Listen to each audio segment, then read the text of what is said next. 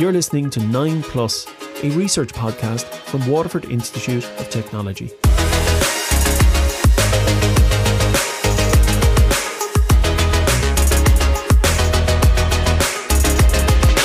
Hello and welcome to the very first episode of the 9 Plus podcast from WIT. This podcast is where we discuss some of the research activities going on in the Institute, chat to some of the people involved, and get a sense as to what happens in the general world of research. My name is Rob O'Connor. I'm with the Department of Computing and Mathematics, but if you think it's all going to be technology talk, you are mistaken. We'll be aiming to cover as wide an area as possible, taking in as many disciplines as we can. So, yes, there'll be science, but there'll also be humanities. There will be technology, but there'll also be agriculture and business. Often the disciplines will meet and intersect, such as when we talk to some of the agri tech researchers later in the series. Sometimes the research discussed will be abstract, and other times it'll be more applied. I guess the point of this preamble is that one size does not fit all, and we want to reflect that here by having, hopefully, interesting conversations. You don't need to be a researcher to listen to this podcast. In fact, I kind of hope you're not. I hope that you're somebody who's just curious and wants to learn a bit about the stuff that goes on here at WIT. Perhaps you want to hear the personal stories about what motivates researchers, or maybe, just maybe, you'd be interested in becoming involved yourself. For the first episode, I sat down with the new head of research at WIT, Dr. Geraldine Canny, to talk about her own research journey. Geraldine joined WIT in 2021. She holds a degree in biotechnology from NUIG and a PhD in immunology from UCD.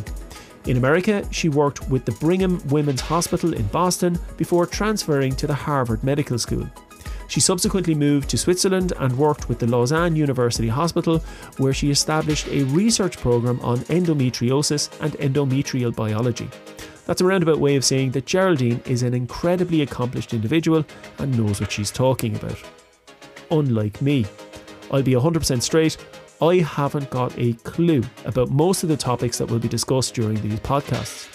I'm here to ask the obvious questions and hopefully make the material a little bit more understandable for the average Joe or Josephine Soap.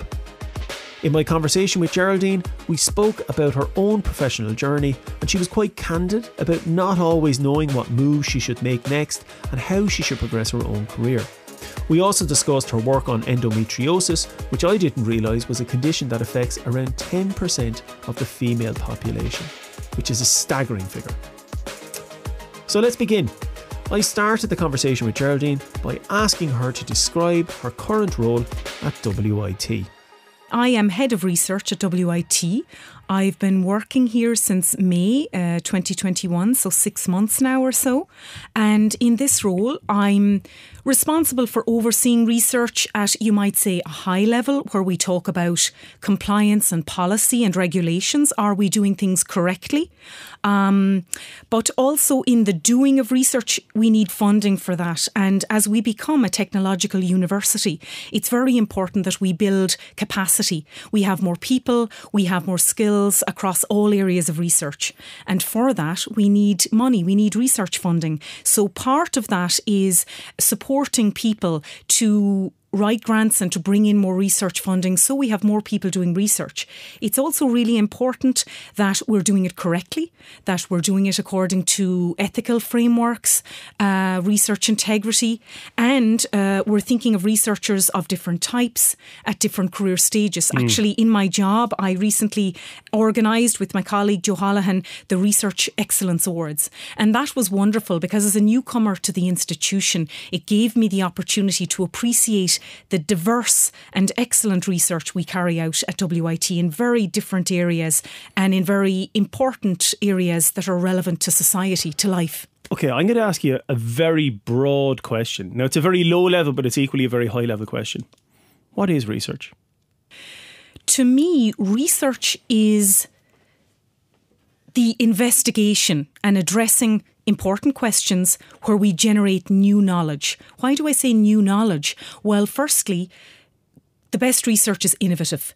It's mm. bringing something new to the field, it's bringing a new angle, but it's also rigorous it's it's done correctly. Um, it's it's we have the appropriate controls, the appropriate methodologies, the appropriate ways of asking the question, and of analysing any data that we generate. So to me, research is discovery. It's novelty. It's about uh, a journey. It's about a journey because when we start research, we learn something. And we also sometimes have to learn from our mistakes how we can do it better. What's important is that we do it well, um, we do it as we should, we involve whom we should. Um, we respect those with whom we're working, be they stakeholders, end users, patients, and that we also generate something. So, typically in research, often a publication is what we call an output. Mm. And it's very important for researchers' careers. That's how, that's the currency on which they build their career largely. It's not the only one, but it's important that people know what we do and that we publish it, but also that we communicate about it to the public. CalMast here at WIT really does a lot of training mm. and activities in bringing research closer to the public, the taxpayer. So, would I be correct in saying a lot of it comes from curiosity? Absolutely. How does that work? Why does this behave this way? How could this be done better? Questions like that. And then it it can be in whatever field, doesn't matter whatever field it is. And then the researcher, research team, or group, whoever it is, sits down and tries to figure out some way of answering those questions. And then the publication that you mentioned is when they they they say, well, this is what we found out. And then that is put out there into the world where other researchers or other peers can can read it or consume it and perhaps even test it out themselves and see is that consistent and you know, it, it- would that be fair description? I know it's a very a very broad description. It would be a fair description. Uh, I would just add that That's a very scientific view now, by Yeah. the way. I know that. I know that's it- not the only way. I would just add perhaps that it's important it's done the right way, involving all the different Yes. controls and tests, but also that publications are peer reviewed. Yes. You can't just put a publication out there, it needs to go through an evaluation process by other people and then that's put out there. They're also talking about that you know who your reviewers are. They were talking about open science a lot more because it's important that that knowledge, um, there's a transfer of knowledge to the public and to all the different stakeholders as well. But I, you know, that's largely correct, Rob. I agree with you. So when we're talking about peer review, that's so. Let's say I did some tests right now. I'm in computing, and I did some networking tests or something like that, and I had came up with some sort of a, a finding about 5G networks, right? Whatever it is, okay. And I published it, but it's peer reviewed, and and people who are knowledgeable in the field would be able to look at my data and say, well, hang on. Those figures don't look real. And then when they looked into it, they figure out actually he just made up those figures because they would be able to read that. Whereas you, who you, you've a biomedical, uh, biotechnology background, you might know what those figures are in the same way that I would know what a biotechnology figures look like or, or what would be valid data or, or not.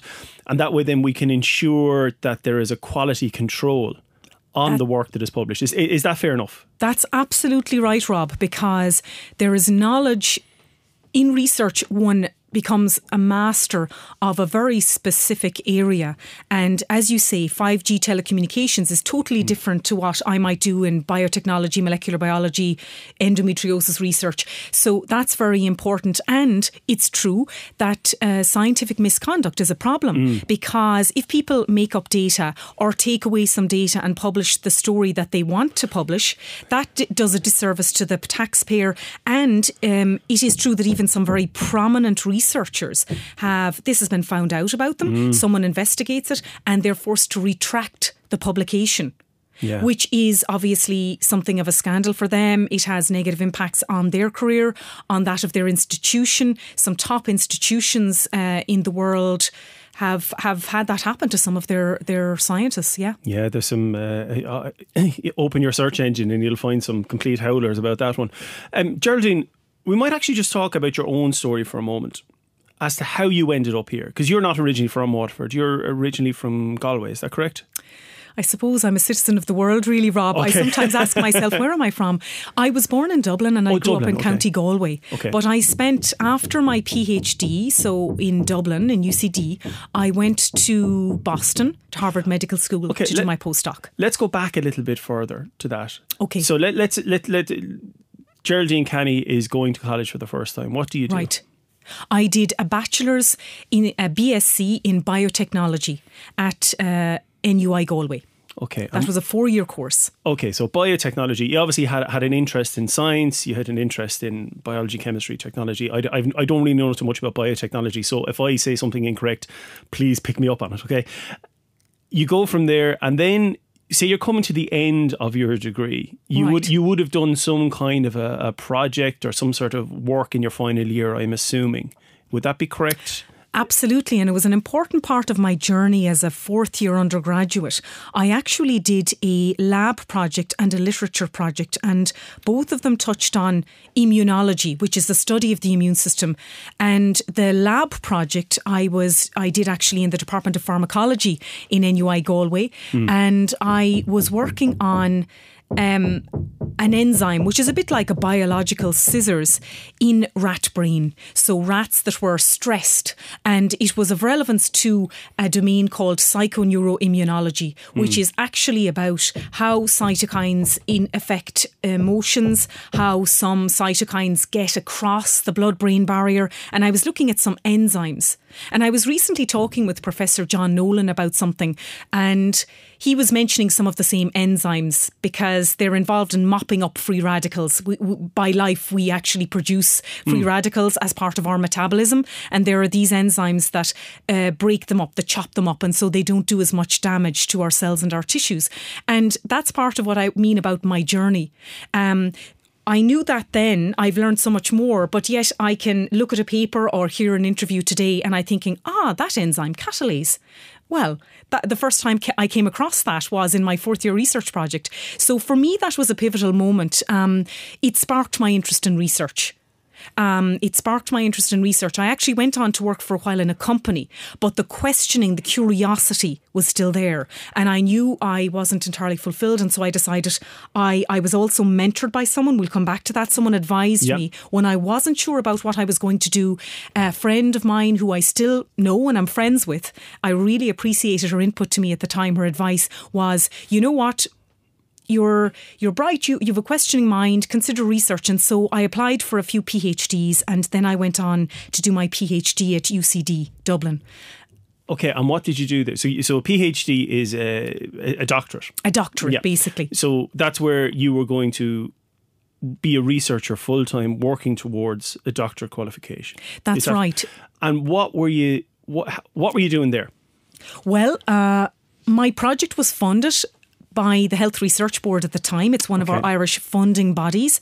So the professor uh, had funding, and I so was I paid just by that. I just qualify you there for a second, just because I think this is important, particularly if somebody who's not familiar with research. When you're saying it's funded, you got paid to do this. Precisely, Yeah. I did. So Um, it's not like you were an undergraduate student and you were working part time in you know Spar or something like that, uh, or maybe you were. I don't know, but but you know, but but you were paid.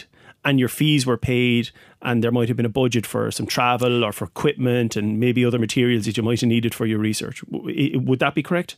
That's right. So a funded project is where a student is either paid by a project that has been awarded to their supervisor, who's their mentor, who trains them, who's responsible for Yeah. overseeing. And typically nowadays, in a structured PhD, you have maybe three supervisors, and that's good. Yeah. It's good because you have a diverse uh, group of people feeding into your development, your training, and your research path and development. In this case, it paid so either a research project or a scholarship. Scholarships are competitive, but they all pay your salary. They pay the fees for you to do the PhD, which is a certain amount that has to be paid to the university or IOT or to you every year. And then also consumables, which, you know, pipettes or plastics or antibodies or chemicals that, you know, because it costs money.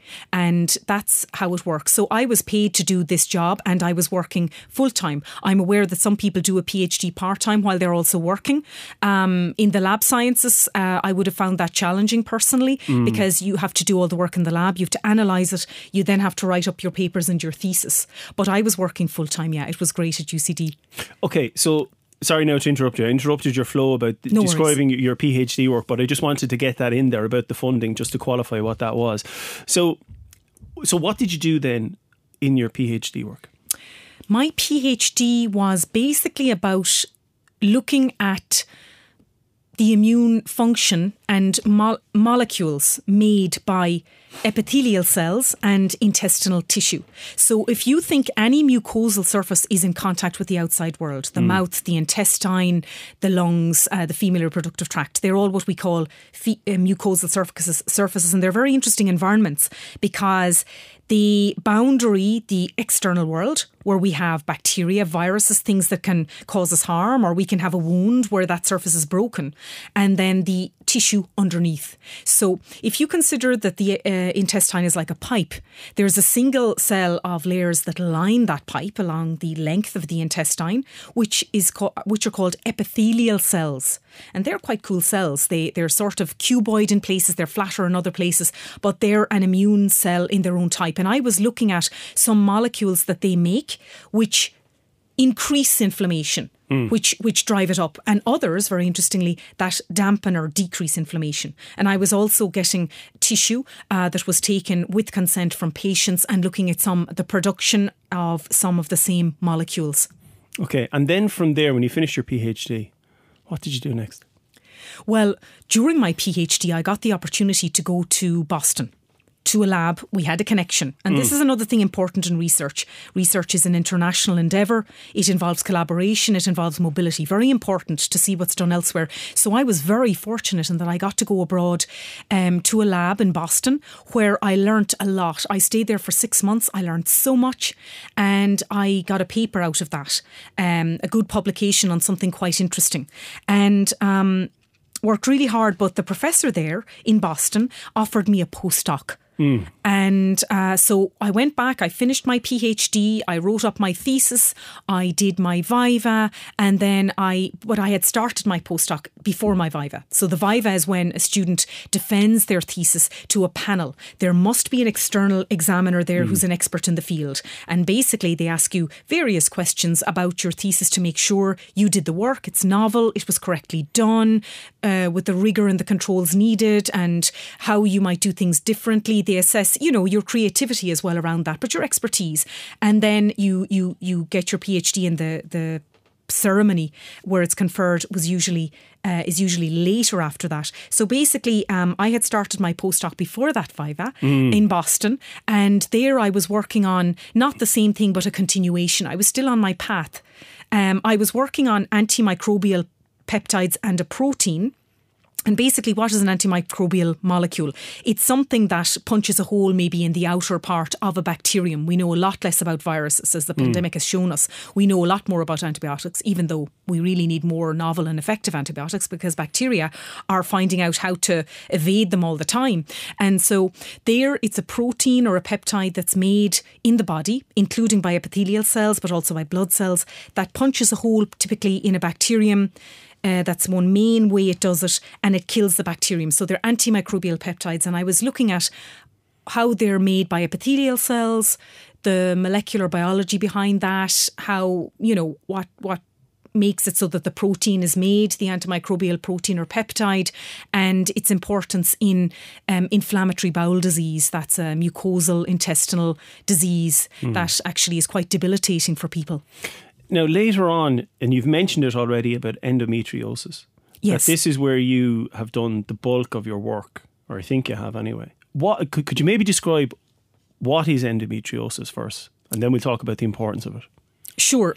Well, firstly, when during my postdoc, I started getting interested in the female reproductive tract. Again, I changed, and that's interesting in science, also a little risky, but I changed mucosal surface from the intestine to the female reproductive tract. And I have to say, it's it's extremely interesting. I, I, I don't regret that at all because it's a fascinating uh, area. So then I was looking at antimicrobial peptides there, and then in 2008 or so, I learnt about endometriosis for the first time from a colleague who was a clinician. And uh, I hadn't heard about it prior to that, even though it's very common. It's actually a disease uh, of the womb and surrounding area and what we call the abdomen. Yep. Um, and it's basically when, and it affects up to 10% of women of reproductive age. So they estimate that the numbers of women that are have endometriosis, it might be up to 176 million women worldwide.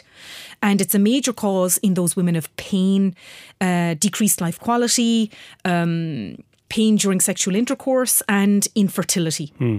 So these women suffer quite a lot. And so uh, I heard about it and I thought, wow, you know, we should investigate that. There aren't any good medications, and the, and the good treatment is drug treatment has a lot of side effects.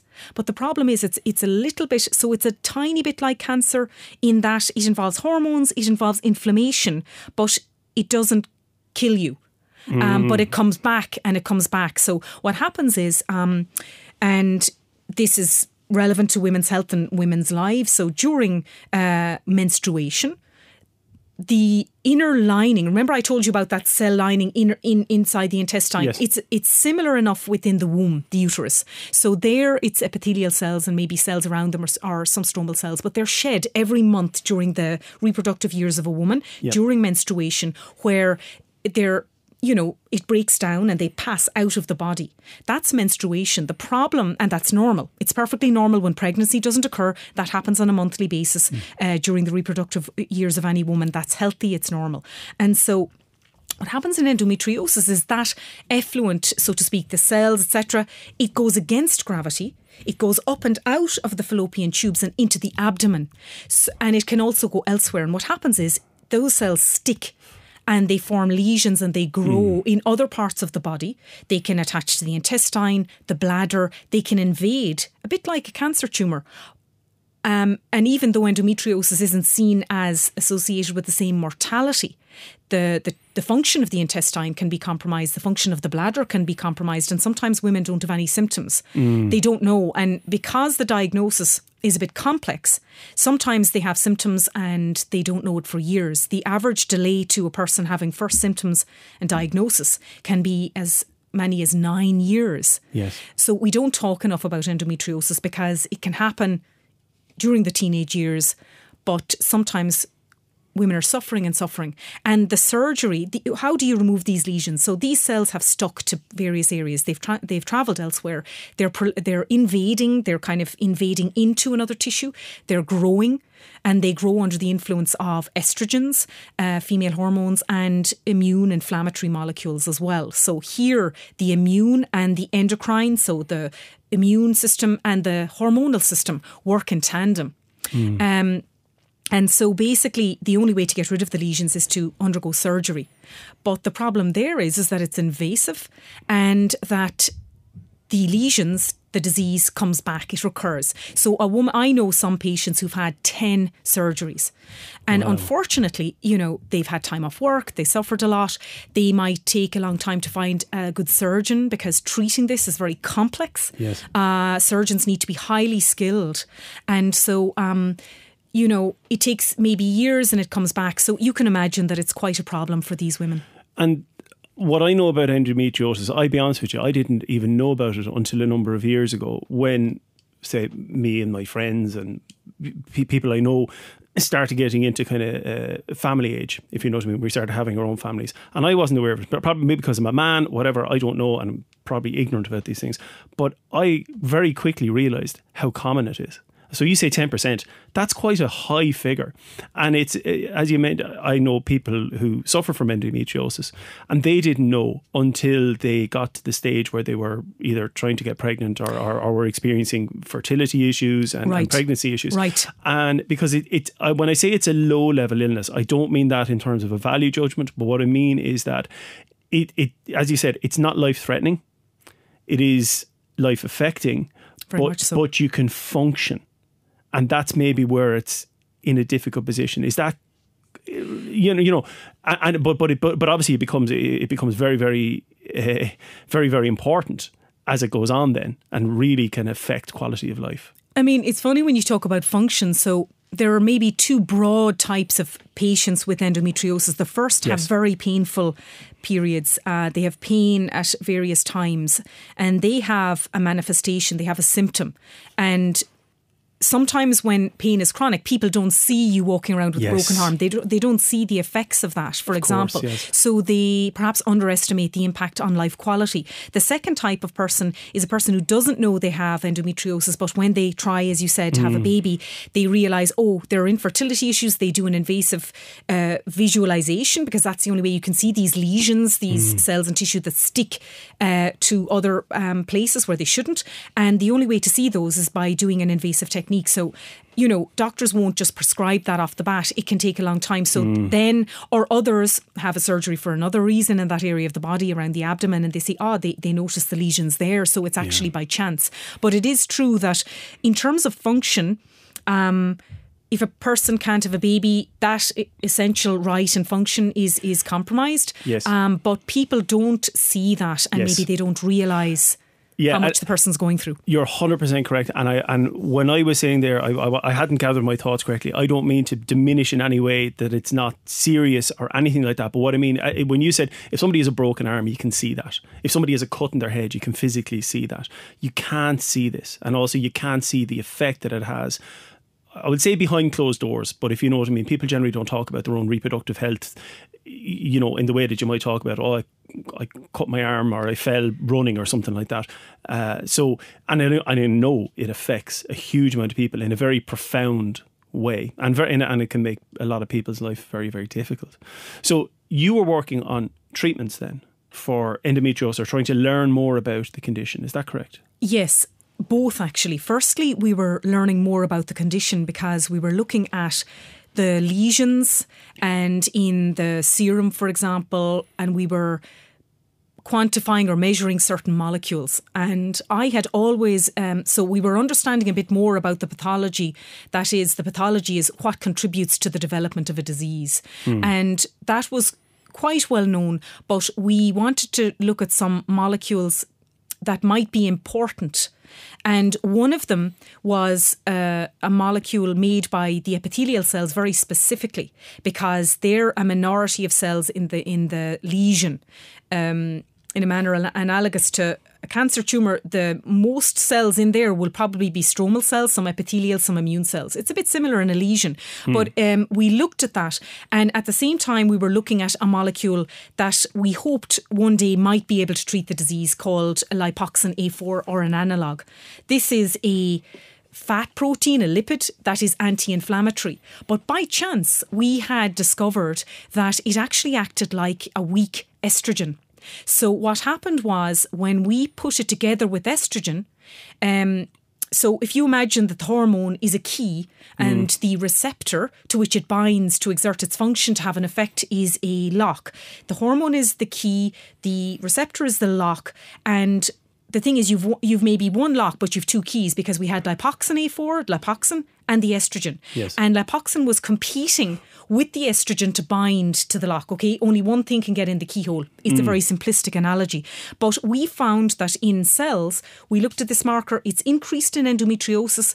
But when we put the, um, when we added the lipoxin in, to the endometriosis model in cells and in a mouse, in a mouse model of the disease, we saw that there was a, a diminishment of this molecule and other molecules involved in um, the stickiness of the cells, that they would proliferate, and those that cause inflammation. So it was a potential treatment, but uh, it's very short lived. So it breaks up quickly in the body, and that would have meant more research. So that was basically what the research was about. We were looking at samples from patients, we we're looking at a cell line that we grew in the lab.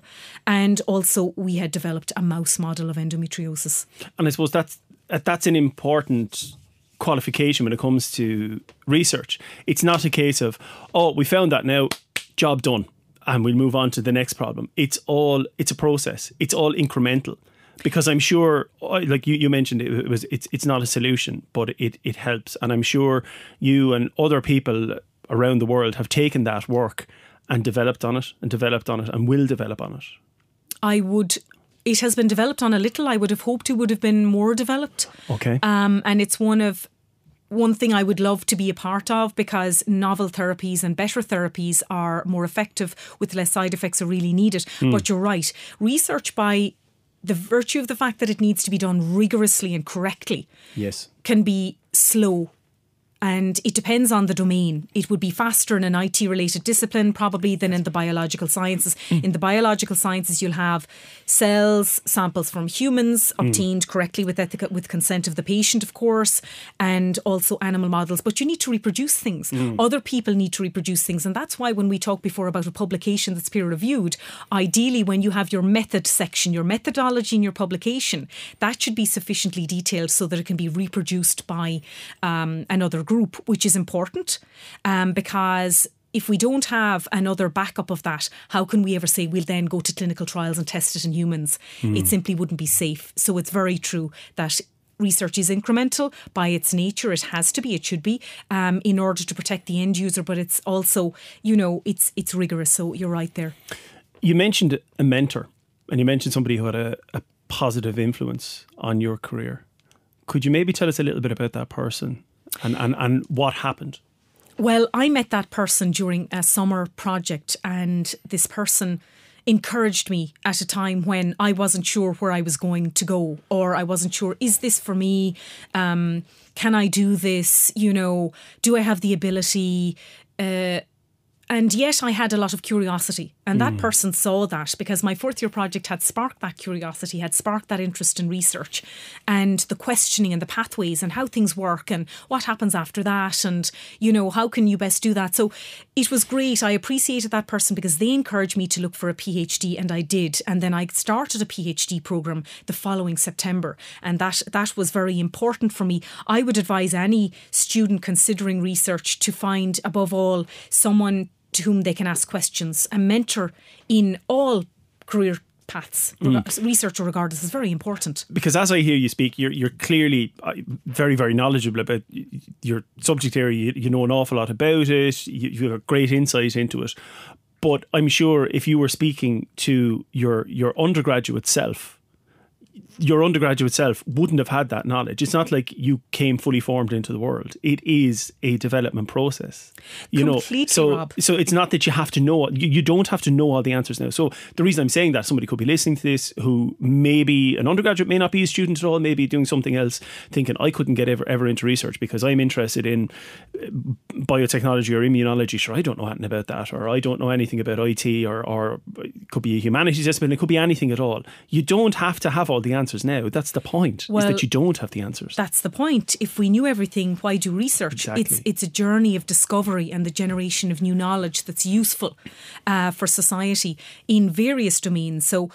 My undergrad self, you know, it was this fourth year research project that was a pivotal moment. But we learn and we develop all the time. Right now, I'm reading a book that's very interesting, but it's not a book that I would have appreciated as a PhD student because it's much broader and wider. And as we, as we gain more experience or as we you know move away from research a little bit in any case our our perspective broadens and um, in a sense, uh, one is moving away from a single discipline. In my last job, I was reviewing grants for not just immunology, biomedical sciences that I would have only done in a very specific field as a researcher, as an evaluator, but I was giving a technical review to projects in the social sciences and humanities as well. And that was very enriching. So, what I mean by I'm on a journey, I'm so different now from who I was at undergraduate. It's, you know, everyone's on a journey and it's important to ask questions and i would encourage you know a fourth year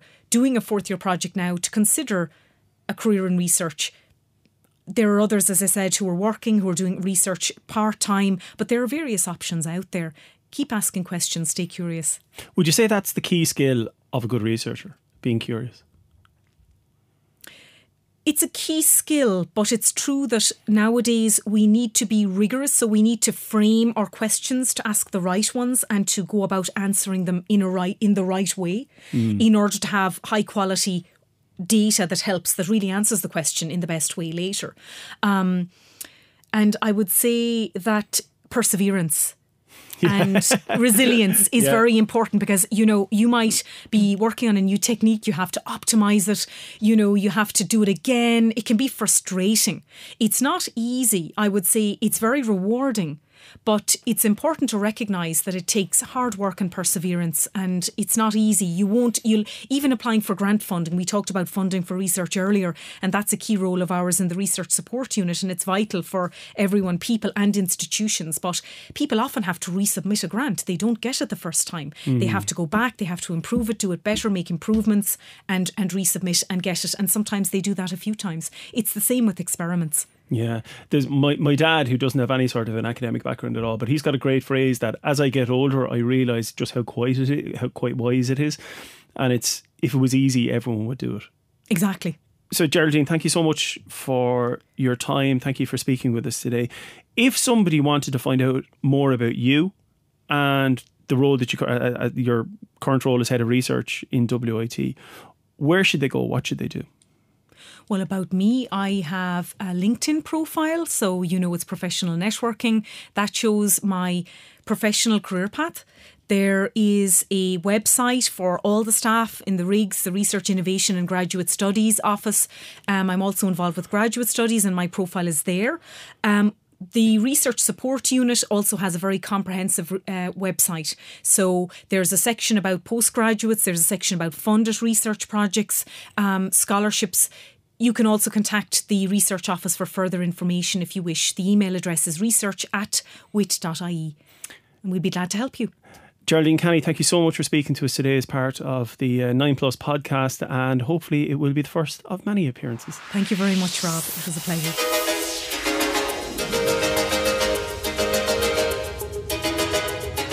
Thanks for listening all the way to the end of this podcast. If you'd like to learn more, we have lots of information published on wit.ie. You can follow the podcast on Twitter at 9plus podcast. That's digit 9 PLUS podcast on Twitter.